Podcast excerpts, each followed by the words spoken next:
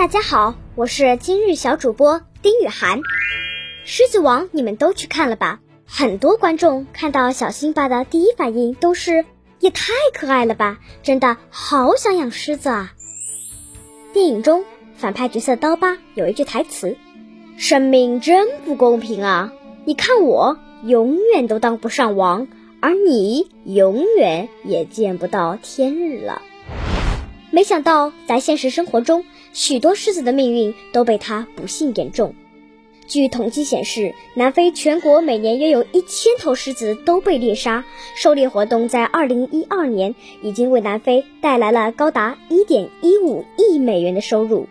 扩猎项目流行以来，商业繁殖的狮子数量激增，而这些狮子中绝大多数都将被人残忍的猎杀。而其中一些经营困猎业务的公司，还隐瞒着自己的业务，以保护动物、增加狮子数量的名义申请着动物保护基金。另外，这项工作没有任何风险，而游客们又能享受杀戮快感的运动。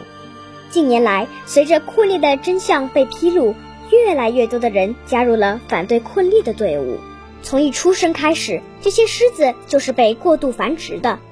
等到小狮子出生了，它们又会被带离自己母亲的身边，被交给不知情的志愿者饲养。这一方面是为了让母狮子不用照顾小狮子，可以继续繁殖；另一方面也为了剥夺小狮子的兽性，让它从小就对人类亲近。长大一些，这些狮子就会被用来参加一种叫“与狮子漫步”的活动。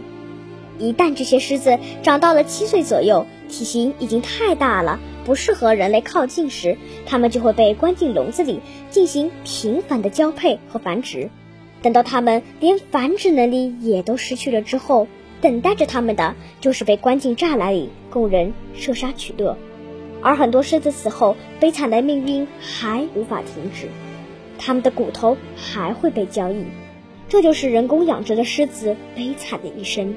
在《狮子王》中，木法沙教育小辛巴：世界上所有的生命都在微妙的平衡中生存，身为国王也不能为所欲为，而需要了解那种平衡，还要尊重所有的生物。